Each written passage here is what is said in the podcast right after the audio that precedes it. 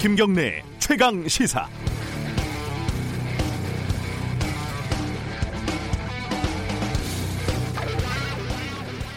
상황이 이렇게 꼬인 거는 어, 초기 시나리오에 민식이법이 비중 있게 포함되지 않았었기 때문일 겁니다.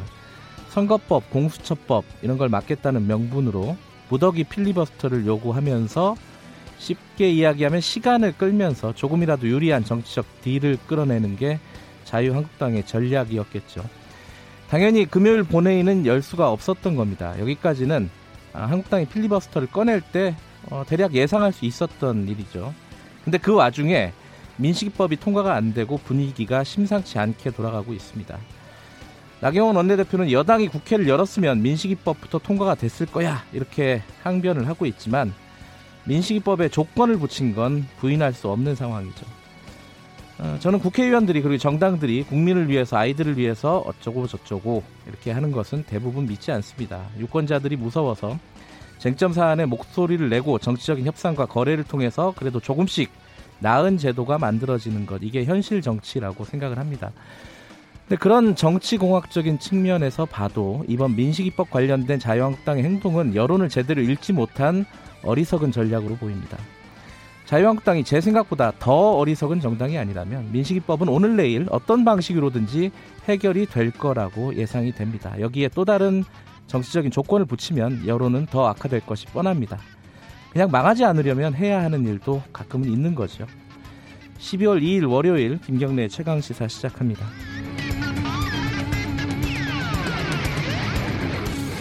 김경래 최강 시사는 유튜브 라이브로도 함께하고 계십니다. 짧은 문자는 50원, 긴 문자는 100원 들어갑니다. 샵 9730으로 문자 보내주시고요. 콩으로 참여하시면 무료로 어, 이용하실 수 있습니다. 주요 뉴스 브리핑부터 시작하겠습니다. 월요일 고발 뉴스 민동기 기자 오늘도 나와 계십니다. 안녕하세요. 안녕하십니까. 어, 국회 상황부터 좀 정리해 보죠. 어, 자유한국당의 필리버스터 이후에 후폭풍이 굉장히 거셉니다. 네. 오신한 바른미래당 원내대표가 어제 국회에서 기자간담회를 열었는데요. 네. 오늘 본회의를 소집을 해서 민식이법 등 그 어린이 교통안전법 그리고 네. 유치원 3법, 데이터 3법 등 민생개혁 법안을 우선 처리하자 이렇게 제안을 했습니다. 나경원 자유한국당 원내대표는 민식이법 관련 원포인트 국회를 열겠다는 것은 못 받을 이유가 없다 이렇게 얘기를 하면서도 유치원 3법을 포함한 다른 법안에 대한 필리버스터 방침은 유지하겠다 네. 이런 입장을 밝혔습니다. 더불어민주당은 필리버스터 철회 없는 원포인트 국회는 비난 여론을 피하려는 자유한국당의 꼼수다 이렇게 반박을 했는데요. 네. 지금 민주당은 예산안과 선거제 개혁 법안 등 이른바 그 쟁점 법안을 국회 본회의에 먼저 상정하는 방안도 검토를 하고 있습니다. 오늘이 예산안 법정 처리 시한이거든요. 네. 예산안 관련 필리버스터는 지금 불가능한 상황이기 때문에 민주당도 이런저런 방안을 좀 모색을 하고 있는 것 같습니다. 참 이상합니다. 이 모든 정당이 다 통과시키자고 하는데 네. 통과가 안 되는. 안 되고 예, 있습니다. 굉장히 좀 아이러니한 상황인데 아버님 어머님들 어, 국회에서 여전히 눈물을 흘리고 있지 않습니까? 그렇습니다. 어, 일부 마지막에 어, 민식이 아버지 좀 연결을 해보겠습니다. 금요일 날 여기 우리 방송에 출연했었거든요. 네네. 어, 금요일 날 통과가 될 거라고 기대를 많이 했었는데 상황이 이렇게 꼬여버렸네요. 오늘 내일 뭐 통과가 될 거라고 저는 그나마 좀 예상을 하는 편인데 어떻게 될지는 잘 모르겠습니다. 네. 지금 김기식 그 전 울산시장 관련된 하명 수사 김기현입니다. 아 김기현. 아이고 죄송합니다. 아 깜짝이야. 아이고 예그 검찰이 수사를 하고 있는데 이 와중에 지금 수사관이 한 명이 어 극단적인 선택을 한 것으로 보이죠 지금. 네. 백원우 전 청와대 민정비서관 산하에서 특별감찰 반원으로 근무했던 검찰 수사관이 숨진 채 발견이 됐습니다. 네. 서울 동부지검 소속 현직 수사관인데요. 어제 오후 3시쯤 서울 서초구 지인 사무실에서 숨진 채 발견이 됐습니다. 현장의 가족과 지인들 그리고 윤석열 검찰총장에게 미안하다 이런 취지로 적은 자필 메모가 있었던 것으로 확인이 됐는데요. 네. 최근 제기된 의혹에 관한 내용은 없는 것으로 확인이 됐습니다. 이 수사관은 청와대의 김기현 전 울산시장 하명 수사 의혹과 관련해서 서울중앙지검에서 참고인 조사를 받을 예정이었습니다. 네. 이 수사관은 백 전 비서관 산하에 꾸려진 특감반원 6명 가운데 한 명이었는데요. 경찰은 어제 현장 감식을 마치고 정확한 사망 경위를 조사를 하고 있습니다. 어, 저희 최강 시사에서 금요일 날 김기현 전 울산시장 인터뷰를 했었거든요. 네.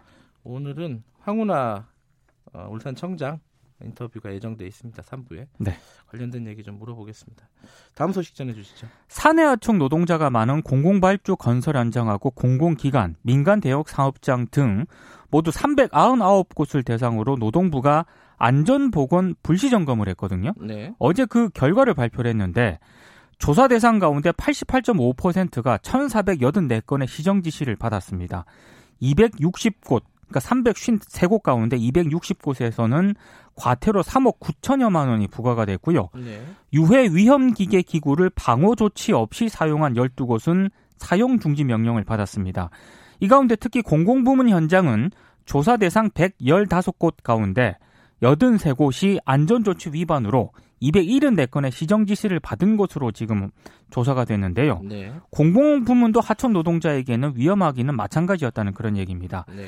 민간 사업장은 95.1%가 1210건의 시정 지시를 받았는데 한 민간 제조업체는 건물 외벽 작업 등에 쓰이는 고소 작업대의 상승 제어 장치를 설치하지 않은 것도 적발이 됐거든요. 네. 근데 이 장치가 없으면 고소 작업대 위에 구조물이 있더라도 작업대가 멈추지 않고 상승을 하게 된다고 합니다. 그러니까 노동자가 거기 있었으면은 끼임 사고로 이어질 수 있다는 그런 얘기인데요. 이번 점검 자체가 지난 3월 고 김영균 씨 사고 이후 발표된 공공기관 작업장 안전 강화 대책의 후속 조처로 실시가 됐거든요. 여전히 개선이 전혀 안 되고 있다는 그런 얘기입니다. 어, 얼마 전에 경향신문이 이 산재 관련된 특집을 내지 않았습니까? 네, 거기서 보니까 하루에 한 명이 떨어져서 죽고 그렇습니다. 사흘에 한 명이 끼어서 죽는다. 네, 어, 실제로 조사를 해본 결과도 마찬가지네요. 그렇습니다. 네, 옥시 관련된 소식이 오랜만에 들어와 있네요. 그 옥시 본사인 레킷 뱅크저의 그 신임 최고 경영자가 네. 가습기 살균제 피해자와 가족들에게 진심으로 사죄하고 문제 해결을 위해 노력하겠다 이렇게 사과를 했습니다. 지난달 29일 그 영국 본사에서 가습기 살균제 사건과 4.16 세월호 참사 특조위가 이 다국적 기업 현지 조사단을 만났거든요. 이 자리에서 이제 이같이 사과를 하고 네. 이 사과문을 홈페이지에 게시를 했습니다. 최예용 특조위 부위원장 등으로 구성된 조사단 5명이 지난달 24일부터 8일 동안 인도와 영국 현지를 방문을 해서 외국인 임직원들을 상대로 지금 대면 조사를 하고 있거든요. 네. 영국 방문에 앞서서 조사단이 인도를 방문을 했습니다. 이게 왜냐하면 거라브 제인 전 옥시 레킷 벤키저 대표이사를 만나려고 갔었는데 이 상당히 책임이 있거든요. 네. 근데 만나지조차 못했다고 합니다. 우리 검찰이 업무상 과실치사 등의 혐의로 지명 수배를 한 상태고요. 네. 인터폴 역시 2016년부터 적색 수배 대상에 이름을 올렸습니다만 인도 정부는 범죄인 인도 요청을 지금 거부한 그런 상태입니다. 아, 제인 전 대표는 현재 모국인 인도에 머물려, 머물면서 또 이게 참 아이러니인데 이 레킷, 벤, 레킷 벤키저의 선임 부사장을 지금 맡고 있는 그런 상황입니다. 음, 이게 끝난 사건이 아닙니다. 어, 옥시 가습기 살균제 사건. 그렇습니다. 예. 어, 이 전관 변호사들이 일반 그냥 처음부터 변호사 했던 사람들보다 수임료가 많다. 이거는 뭐 통상적으로는 알고 있는데 그게 조사 결과가 나왔다면서요? 동아일보가 한국 형사정책연구원의 자료를 입수해서 오늘 보도를 했는데요. 네. 의뢰인이 퇴임 1년 이내 법원장이나 검사장 출신 변호사에게 건당 1,564만 원을 지급했다 이렇게 답을 했습니다. 그러니까 법원장이나 검사장 출신 전관은 건당 1,500만 원. 그렇습니다. 정도? 예. 퇴임 1년 이내 부장 판사와 부장 검사에게는 1,495만 원을 준다고 답을 했습니다. 요건 좀 큰 차이는 없네요. 한 1,500만 원 가량이네요. 그렇습니다. 예. 근데 이제 이- 이제부터가 큰 차이가 네. 나는데요. 연수원 출신 비정관 출신 변호사에게 지급한 수임료는 평균 525만 원이었습니다. 음, 3배 차이가 나는군요. 그렇습니다. 그리고 같은 정관인데 평판사하고 평검사 출신 변호사 있지 예. 않습니까? 네. 995만 원을 받았습니다. 아, 500만 원, 1000만 원, 1,500만 원 이렇게 올라가는군요. 그러니까 퇴직 당시 직위가 어떤 네. 거냐에 따라서 어, 수임료가 굉장히 차이가 난다는 그런 얘기인데요. 예. 한국형사정책연구원이 올해 9월과 10월 최근 2년 이내 사건 수임 경험이 있는 의뢰인 700명 그리고 현직 변호사 500명 모두 1200명을 대상으로 이렇게 조사를 한 거거든요. 네. 상당히 좀 신빙성이 있다고 봐야 됩니다. 예. 신빙성은 있지만 실제보다는 조금 낮을 가능성이 뭐- 높아요. 낮게 또 그죠? 대답을 했겠죠, 예. 변호사들은. 네. 다음 소식이요. 지난 9월 23일 자유한국당 7명, 바른미래당 1명, 그리고 더불어민주당 1명 모두 9명의 여야 의원이 해리 해리스 대사, 미국 대사를 관저에서 만났거든요. 네. 이 자리에서 안상주 자유한국당 의원이 북미 회담이 내년 총선 전에 열리지 않으면 좋겠다 이렇게 얘기를 했고요. 촛불 집회 등을 설명을 하면서 종북 좌파라는 단어를 수차례 언급을 했습니다. 이것도 논란인데 해리스 대사가 문재인 대통령이 종북 좌파에 둘러싸여 있다는 보도에 대한 생각을 이 의원들에게 물었다고 합니다. 이 자체가 굉장히 무례하다는 그런 비판이 나오고 있는데요. 해당 발언이 나온 날은 워싱턴에서 한미 정상회담이 열리기 하루 전이었다고 합니다. 해리스 대사는 또 전적이 있거든요.